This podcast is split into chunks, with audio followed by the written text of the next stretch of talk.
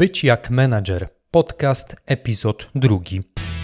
W wieku 16 lat wiedziałem, że chcę robić wybitne rzeczy w gronie wybitnych specjalistów. Zostałem więc menadżerem i choć zarządzanie to niełatwy kawałek chleba, uczę, jak to robić na najwyższym poziomie. Jestem Mariusz Najwer, a to mój podcast o zarządzaniu w IT. Dzień dobry. Bardzo jest mi przyjemnie gościć zwłaszcza tych słuchaczy i widzów, którzy mieli przyjemność wysłuchania i lub obejrzenia pierwszego epizodu. Jeśli nie, to serdecznie, gorąco Was do tego zachęcam. Odnośniki do poprzednich epizodów znajdziecie na pewno w opisie do tegoż podcastu. Dla tych, którzy są tutaj po raz pierwszy, wyjaśnię, że ten cykl, czyli podcast związany z szeroko pojętą branżą kierowniczą, w branży IT, troszkę masło maślane wyszło, ale chodzi ogólnie o kadrę zarządzającą w firmach technologicznych. Ta tematyka u mnie w tym cyklu poruszana jest y, być może w nieco spłaszczony sposób, ponieważ swój podcast kieruję do ludzi, którzy jeszcze nie zaczęli i być może dopiero zaczną swoją przygodę z branżą informatyczną lub zaczęli tę przygodę, ale są tak zwanymi świeżakami, do czego nie boją się przyznać. Także osoby bardziej doświadczone mogą się delikatnie nudzić, aczkolwiek wydaje mi się, że dzisiejszy temat y, jest y, tematem ostatnio dość popularnym nie tylko w kręgach juniorskich, ale także midów, y, tudzież seniorów, mniejszych i większych organizacji, ponieważ widzę pewną tendencję do tego, że rola product managera i product ownera bardzo często opis tych ról, nawet jeśli e, rozglądacie się po rynku pracy, opis tych ról, kompetencji zakresu obowiązków jest bardzo często niemalże identyczny. Są delikatne różnice pomiędzy tymi dwiema rolami. Ja dzisiaj o nich opowiem, ale nie oznacza to wcale, że jestem ogromnym fanem tego, żeby zawsze rozdzielać te role i żeby budując zespoły zespoły technologiczne na siłę wciskać zarówno jedną, e, jedną jak i drugą rolę. Ja chcę Wam tylko wyłożyć, jakie widzimy różnice, a to, czy obie te role, czy tylko jedna z nich jest potrzebna w organizacji, te decyzje chyba będą już podejmowały mm, poszczególne organizacje, bo punkt widzenia i punkt zapotrzebowania na konkretne role zależy zawsze od punktu siedzenia i punktu projektowania to wydaje mi się jasne. Dziś postaram się bardzo szybko, zwięźle i na temat. Jeśli na pewne kwestie nie odpowiem lub, lub nie rozjaśnię Waszych wątpliwości i chcielibyście o coś dopytać, to sekcja komentarzy zawsze jest dla Was. Także moje media społecznościowe. Jeśli nie chcecie pytać na forum, nie wahajcie się, aby wysłać mi wiadomość prywatną na Instagramie, LinkedInie, tudzież e, Facebooku, chociaż tam zaglądam najrzadziej ostatnio. O kompetencjach i obszarach tych obu ról porozmawiajmy. Zacznijmy może od product managera, chociaż tutaj ta kolejność jest randomowa. Więc nie mam żadnej e, podkładki ani argumentu na to, dlaczego chcę zacząć od product managera. Był to wybór zupełnie losowy. Główna kompetencja product managera, jeśli chcielibyśmy jednym zdaniem określić, czym tak naprawdę zajmuje się product manager, i tych definicji jest bardzo wiele, i wydaje mi się, że ilu product managerów spotkacie, tyle definicji usłyszycie. Ta definicja, która do mnie najbardziej trafia, zawiera się w tej konkretnej sentencji, że product manager to osoba, która identyfikuje problemy rynkowe, warte rozwiązania, a następnie prowadzi grupę, która te problemy rozwiąże. Tyle jeśli chodzi o definicję ogólną, ja się z nią zgadzam. Jeśli jakaś inna definicja bardziej do Was trafia, podzielcie się nią w komentarzu z innymi słuchaczami odcinka. Jakie są tak naprawdę kompetencje product managera? Te kompetencje, jak dowiecie się za niedługo, różnią się w niektórych miejscach nawet diametralnie od kompetencji product ownera. Pierwszą taką grupą dwóch kompetencji nazwałbym connecting and communicating tak po angielsku, żeby było ładniej i takie smooth. Łączenie i komunikowanie. Product manager, każdy, niezależnie od szerokości geograficznej e, lub projektowej, to tygiel komunikacyjny, pewien węzeł komunikacyjny, który musi być mostem komunikacyjnym pomiędzy różnymi grupami specjalistów wewnątrz organizacji. I do takich kompetencji product managera, głównych kompetencji, wydawałoby się łatwych, ktoś by powiedział miękkich, chociaż miękkie to nie zawsze łatwe, zazwyczaj trudne. Z takich kompetencji e, miękkich, lżejszych to hostowanie regularnych spotkań z na przykład działem supportu, sprzedażą, klientami, użytkownikami, marketingiem czy zespołem deweloperskim oczywiście. Te spotkania, które hostuję w ramach swoich kompetencji product manager, to są spotkania zawsze mające jeden ogólny, fundamentalny kontekst. To są spotkania dotyczące rozwoju konkretnego produktu lub serwisu lub usługi, którą nazywamy produktem, na przykład w jakiejś organizacji. Po co on hostuje te spotkania? Przede wszystkim po to, żeby komunikować wszystkim grupom specjalistów w firmie, e, żeby komunikować im strategię tego produktu, czyli kierunek, w którym chcemy rozwijać produkt i dlaczego.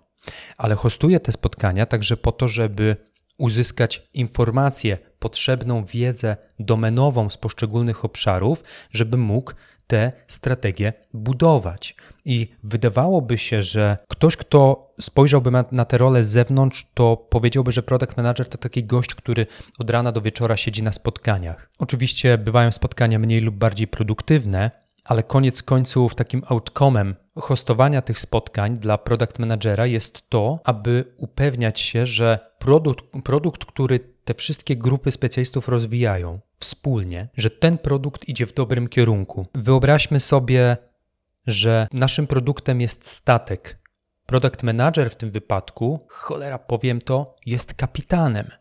Ja wiem, że firmy mają jeszcze swoich CEO, których to często nazywa się kapitanami, ale jeżeli mamy też CEO na pokładzie, no to product manager będzie takim zastępcą kapitana. Kolejną grupą też dwóch kompetencji nazwałbym learning and analyzing, czyli uczenie i analizowanie, lub inaczej metryki i analiza. Analizowanie produktu to jest rzecz absolutnie fundamentalna dla product managera, chyba że pomagają mu na przykład analitycy biznesowi, którzy są zazwyczaj jeszcze bardziej wyspecjalizowani w różnego e, typu metrykach. Analizowanie produktu głównie pod kątem, pod kątem sprzedaży, pod kątem marketingu, ale przede wszystkim, być może powinienem na początku o tym wspomnieć, e, przede wszystkim pod kątem funkcjonalności, czyli między innymi tego, czy produkt, nad którym pracujemy, rozwiązuje pewne problemy rynkowe, czy produkt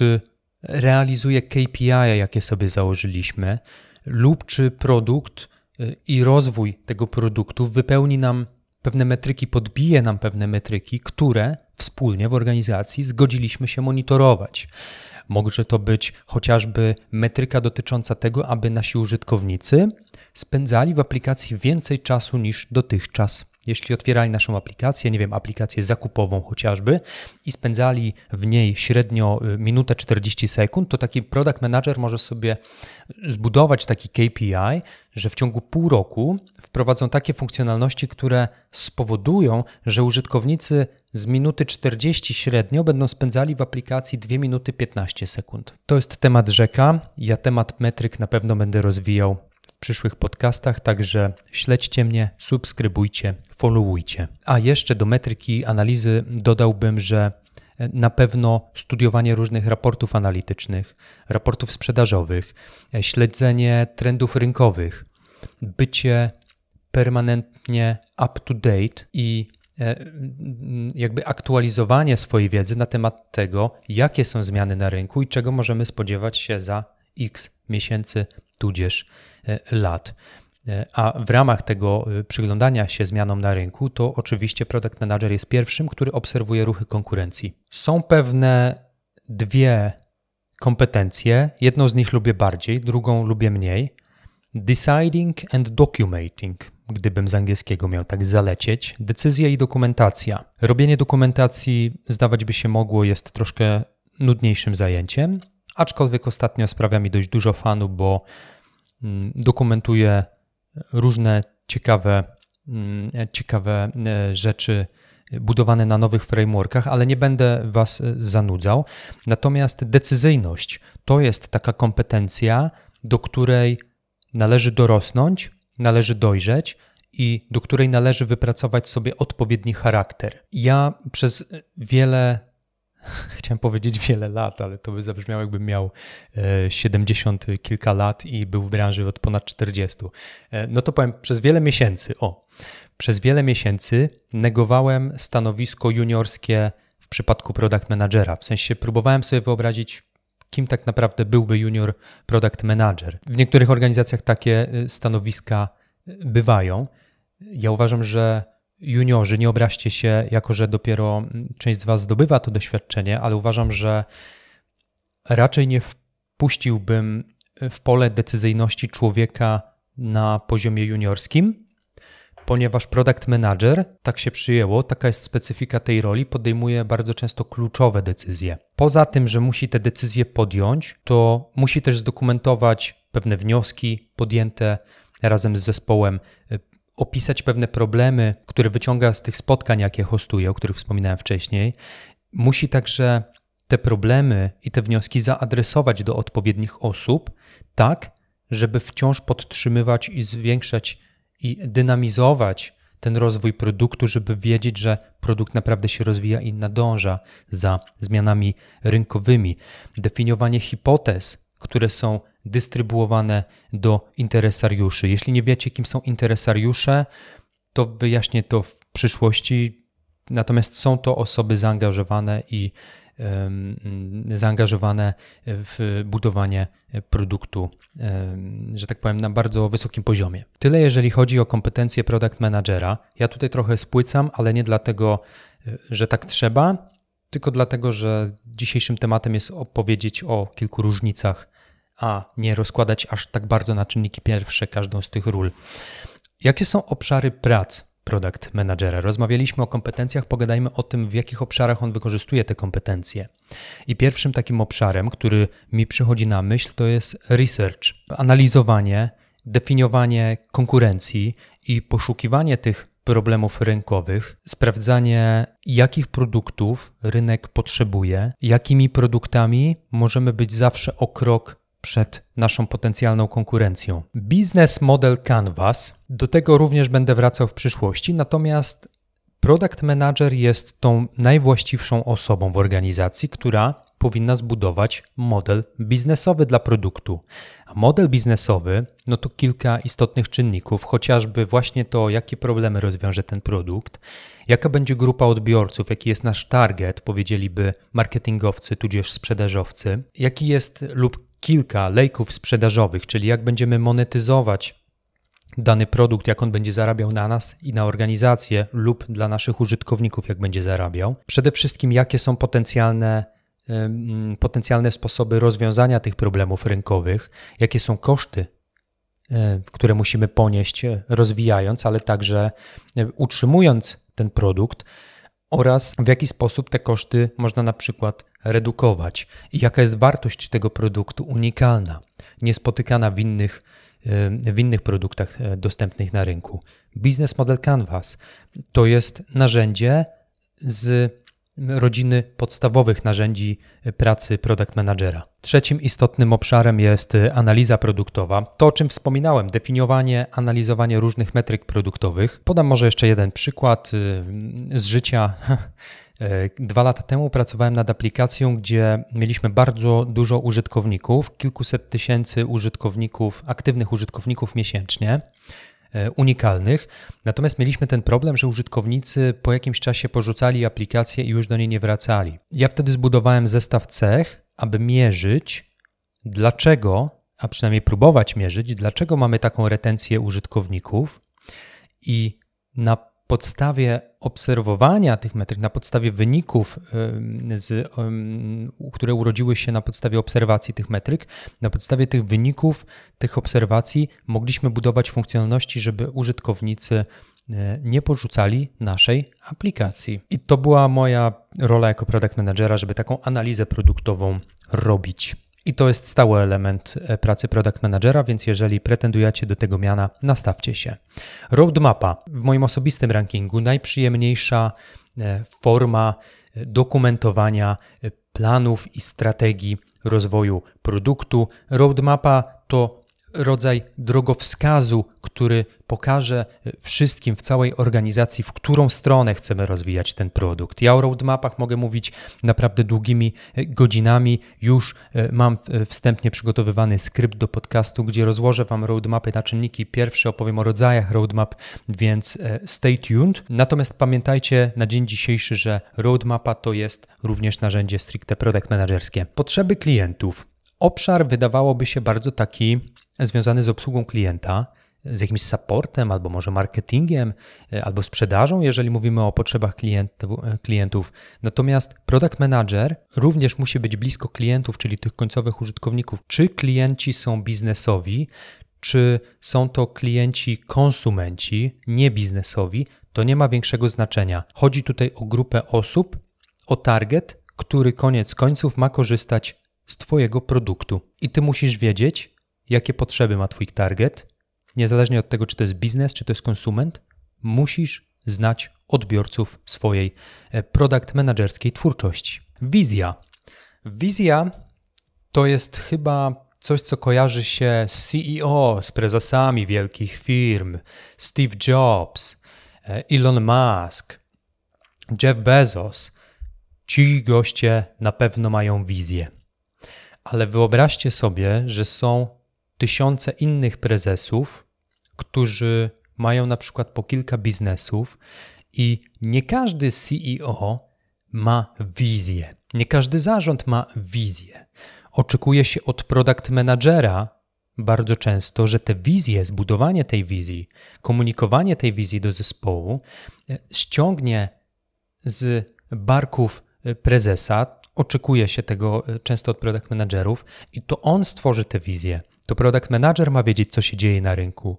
To on ma te 8 godzin dziennie, za które zapłaci mu organizacja, żeby sprawdził, czego potrzebuje rynek, czego oczekują ludzie, znaleźć na to argumenty, analizy, raporty i wrócić do zarządu i powiedzieć: Słuchajcie, wizja produktu jest taka i taka. Uderzamy na ten i taki rynek w takim i takim czasie, ponieważ tam i tam mamy największy procent szans że nam się po prostu uda. Więc e, jeśli e, czujecie w sobie taką e, smykałkę, czujecie, że macie smykałkę do generowania i tworzenia wizji, że złapaliście kiedyś bakcyla wymyślania różnych ciekawych produktów i tego, jakbyście nie zwojowali rynku za pomocą tych produktów, to ta rola być może jest naprawdę idealna dla Was. Tyle o product managerze. Teraz porozmawiamy chwilę o product ownerze, tak żebyśmy na końcu mogli sobie podsumować, jakie są różnice między tymi rolami. Jeśli spróbowalibyśmy opisać główną kompetencję product ownera, to podobnie jak w przypadku product managera, tych definicji znajdziemy bardzo wiele. Mnie po nieco dłuższym researchu najbardziej przemawia do serca następująca definicja. Product owner maksymalizuje wartość produktu w rezultacie prac z zespołem deweloperskim. Zauważcie, że nie ma tutaj mowy w tej definicji o grupach osób, o grupie osób, tylko jest bardziej doprecyzowane. To jest rezultat prac product ownera z zespołem deweloperskim. Zagłębmy się trochę w szczegóły. Kompetencje product ownera to m.in. zarządzanie backlogiem. Tu pojawi się trochę terminologii stricte branżowej, jeżeli czegoś nie rozumiecie, nie przerażajcie się. Zachęcam, żeby zajrzeć na mój y, blog byciakmanager.pl. Tam y, część tej terminologii jest już wyjaśnionej, więc y, nie zrażajcie się. Wszystko krok po kroku. Zarządzanie backlogiem, główna kompetencja product ownera, backlog, czyli pewien koszyk wirtualny naszych zadań deweloperskich, tudzież opisanych funkcjonalności, tego jakie funkcjonalności powinniśmy dostarczyć, jakie funkcjonalności powinniśmy wykonać. My to wszystko mamy spisane, wrzucamy, to taki product owner opisuje te funkcjonalności, wrzuca je do tak zwanego backlogu. następnie układa te, a zaraz będę mówił zresztą o priorytetach, natomiast wrzuca te e, e, wszystkie funkcjonalności opisane, te potrzeby użytkowników, które, które musimy rozwiązać, on to wrzuca do backlogu i pilnuje, jest takim strażnikiem backlogu, w którym to odbywa się bardzo wiele ciekawych rzeczy, ale o tym zaraz. Drugi taki skill, który musi posiadać product owner, to umiejętność ewaluowania postępu prac. Za słowem ewaluacja kryje się oczywiście szacowanie, e, tudzież e, mówiąc inaczej, wycenianie zakresu prac deweloperów, więc taki product owner prowadzi odpowiednie spotkania i prowadzi w odpowiedni sposób ten zespół deweloperski, tak żeby zespół deweloperski był w stanie omówić pewne funkcjonalności, które E, które biznes chciałby wdrożyć do produktu, do aplikacji, i zespół deweloperski przy pomocy product ownera jest w stanie wycenić, ile czasu, ile wysiłku potrzebuje na to, żeby zrobić te funkcjonalności, żeby je zaimplementować. Więc e, tutaj rola product ownera jest kluczowa, jeżeli chodzi o dostarczanie pewnych wycen czasowych do e, przedstawicieli biznesu. Most komunikacyjny i to jest kompetencja, która pokrywa się z kompetencją product managera, ponieważ product owner musi tłumaczyć pewne wymagania biznesowe i techniczne, które tłumaczy komu? Otóż wymagania biznesowe, czyli czego chce biznes, musi wytłumaczyć deweloperom.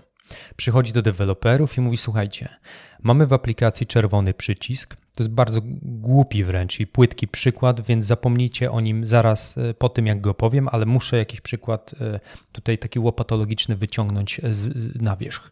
Przychodzi product owner do zespołu deweloperskiego i mówi: Mamy w aplikacji przycisk, baton, który jest różowy i okrągły, ale nasz biznes chciałby, żeby ten przycisk był sześciokątem i był y, purpurowy. No i teraz pierwsze pytanie od deweloperów, prawdopodobnie programistów, byłoby: ale po co my mamy robić z trójkąta czy tam kółka sześcian i dlaczego mamy zmienić kolor?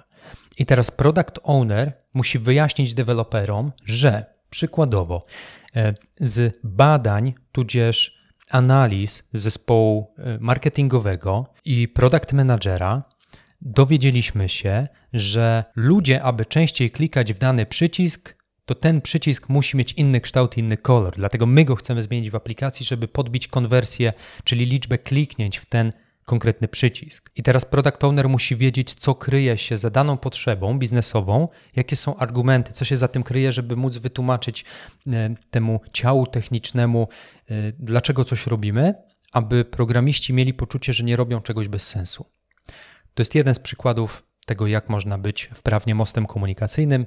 Tym, tych przykładów jest znacznie więcej, ale nie o nich dziś.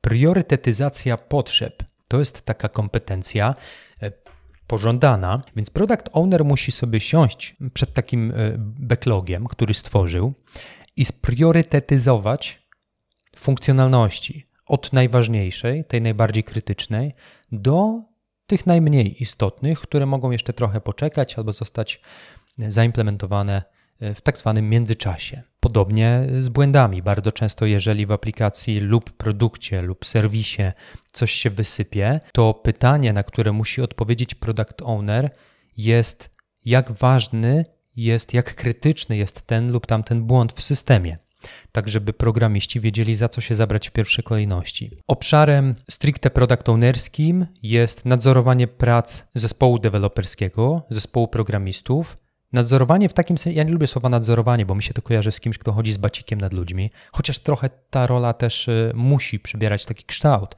czy tego chcemy, czy nie, czy to lubimy, czy nie. Natomiast to product owner musi przypilnować, czy roadmapa, na przykład stworzona przez product managera, jest implementowana we właściwy sposób. Czyli czy tam nie ma żadnych rozjazdów pomiędzy tym, co ustaliliśmy, ustaliliśmy z biznesem, a tym, co mamy realnie w aplikacji, czy tam nie są po drodze implementowane jakieś funkcjonalności, które, na które w ogóle nikt nie czeka, które zgłosił ktoś tam z supportu tak naprawdę, a ich w ogóle nie było na roadmapie, więc product owner musi trzymać pieczę nad tym wszystkim i doglądać tej roadmapy na zmianę z doglądaniem e, zespołu deweloperskiego i samego produktu i e, sprawdzać, monitorować, czy to, co my robimy, pokrywa się z planami biznesu. Przewidywanie To jest e, słowo, które warto zapamiętać, jeżeli chcielibyście spróbować e, zostać product ownerem. Wierzę, że tak, skoro dotarliście do tego momentu. E, przewidywanie to jest coś, co nie każdy product owner w sobie wypracował, a mnie się wydaje, że to jest bardzo ważna cecha. Product owner musi wyłapywać zagrożenia na wczesnym etapie ich rozwoju, jeżeli zagrożenia mogą się rozwijać. No mogą się rozwijać w pewien sposób zagrożenia. Więc Chodzi o to, że jeśli potencjalnie wdrażamy jakąś funkcjonalność i tam może być fuck up, bo ja powiem teraz, teraz bardzo brzydko, ale tak żebyście zapamiętali, e, product owner musi być pierwszą osobą, która oflaguje tą lub inną funkcjonalność, która potencjalnie może nam coś wypierdolić w systemie. I to jest bardzo istotna część pracy product ownera, im bardziej doświadczony product owner, tym lepiej będzie prognozował to, czy coś nam się wysypie, czy nie. Oczywiście on nie robi tego sam, to nie jest człowiek, który siedzi w kodzie. On musi analizować i słuchać bardzo uważnie członków zespołu deweloperskiego, którzy najczęściej e, sygnalizują mu takie rzeczy już dużo wcześniej, aczkolwiek warto tutaj mieć zawsze zapaloną czerwoną lampkę nad głową, czy przypadkiem nic nam się nie wysypie po drodze. Przejdźmy do obszarów. Ja sobie wynotowałem cztery takie obszary product ownera, w których on wykorzystuje te kompetencje. Jest coś takiego jak Program Increment, inni to nazywają P-Planning. Product Owner jest odpowiedzialny za przygotowanie i prowadzenie planningu. Planning to są regularne, cykliczne spotkania z zespołem deweloperskim, gdzie ustalamy, jakie są te finalne wymagania, w sensie ustalamy, przeglądamy te wymagania e, biznesowe, sprawdzamy, jakie funkcjonalności mamy na liście tych, które chcielibyśmy zaimplementować i planujemy kolejne dwa tygodnie, trzy tygodnie, w zależności od tego, jakie mamy iteracje, planujemy kolejne e, tygodnie naszej pracy, pracy deweloperów, pracy programistów, to product owner jest właśnie tym gościem, który jest odpowiedzialny i zaangażowany w organizację i prowadzenie takich planningów. To jest człowiek, który planuje już na niższym poziomie z deweloperami pracę. Realizacja programu.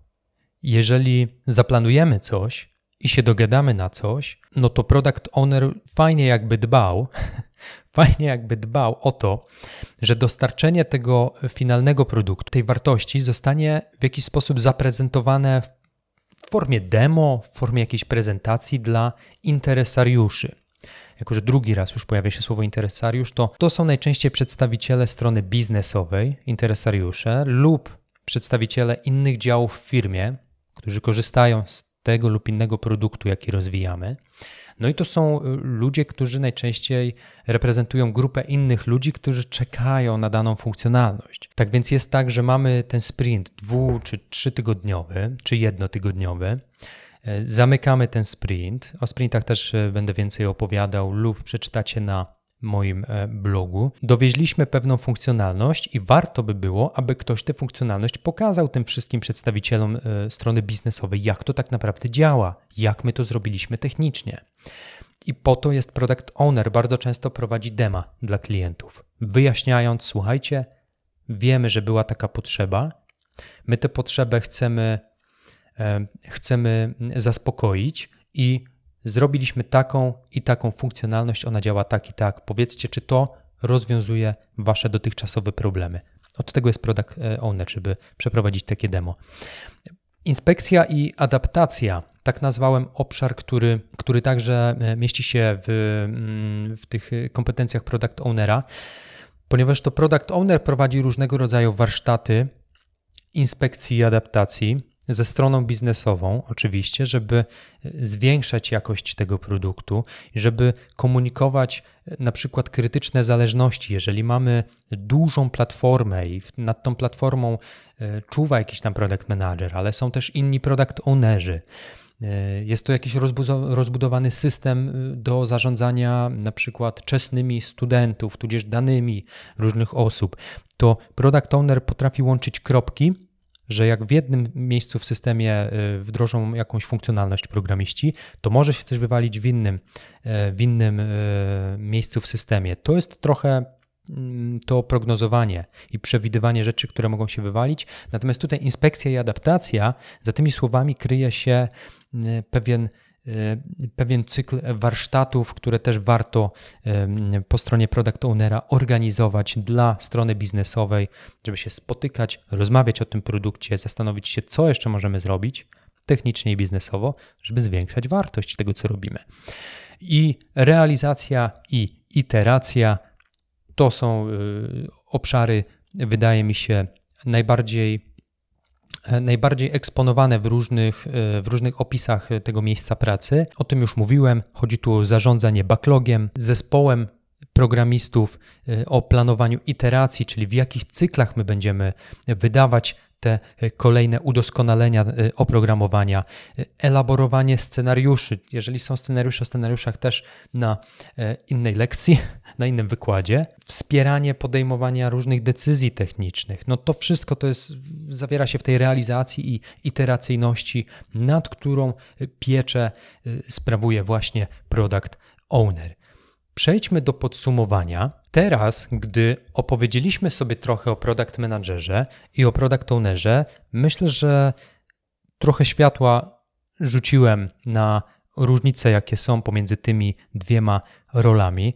Nie ma nic złego w tym, że one występują bardzo często mm, pod jedną postacią. Bardzo często product manager, nawet są takie ogłoszenia o pracę, product manager slash product owner i widać, że jest to funkcja łączona. Podsumowując, product manager ma ogólny fokus, jego skupienie jest wysoce strategiczne. To jest taka jakby wielka i efektowna wizja produktu, która powinna wychodzić od product managera. Wizja, która jest zakrojona na działania długoterminowe, wizjonerstwo. Natomiast product owner, jego fokus, jego skupienie jest bardziej na planowaniu średnioterminowym, na to, jak tę wizję idącą od product managera rozbić na trochę mniejsze klocki, żeby to udźwignąć technicznie. Jeśli chodzi o obszary odpowiedzialności, to product manager ma tą wizję produktową, ma customer discovery, odkrywanie tych potrzeb klienta, ma międzyzespołową współpracę i komunikację. Product Manager również ma priorytetyzację funkcjonalności, natomiast najczęściej chodzi o duże e, funkcjonalności, a nie te rozdrobnione już na poziomie backlogu. Jakie obszary ma Product Owner w takim razie? No to jest na przykład optymalizacja procesu e, wytwarzania tego oprogramowania, procesu developmentu. Co zrobić, jakie narzędzia wprowadzić, jak poskładać proces e, deweloperski, tak żeby programiści e, jakby zwiększali tę te, te wartość produktu, jak, jak zrobić tak, żeby program, praca programistów była jak najbardziej zoptymalizowana, żebyśmy nie przepalali godzin niepotrzebnie. Product owner przekształca w końcu tę wizję product managera w backlog. Ktoś te zadania musi spisać, ktoś to musi zdokumentować, ktoś musi tym jakoś zarządzać. Product owner jest adwokatem potrzeb klienta najczęściej, który stoi na czele zespołu deweloperskiego. Jeżeli product manager przyjdzie i pewne funkcjonalności wydadzą się głupie najzwyczajniej, no to product owner będzie tym, który powie: Słuchaj, panie product managerze, ale my znamy potrzeby naszych klientów i my jesteśmy zgodni z zespołem deweloperskim, że ta funkcjonalność jest po prostu idiotyczna. Bardzo upraszczam, tak się raczej nie rozmawia na e, profesjonalnym poziomie, ale chcę, żebyście złapali kontekst.